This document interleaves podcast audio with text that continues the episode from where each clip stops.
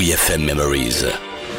Les archives de la radio du rock. Dans WeFM Memories, de la beauté absolue avec Michael Kiwanuka.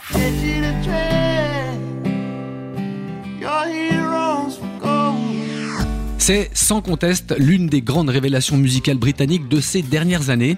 En 2016, Michael Kiwanuka est revenu en session avec Love and Hate, l'album Soul de l'année. Produit par Danger Mouse, le disque est un hommage au grand nom des années 70 de Marvin Gaye à Pink Floyd. La preuve avec cette reprise des Pink Floyd, Wish Were Here, par cet excellent chanteur-guitariste en live acoustique sur WFM, chair de poule garantie. Vinsou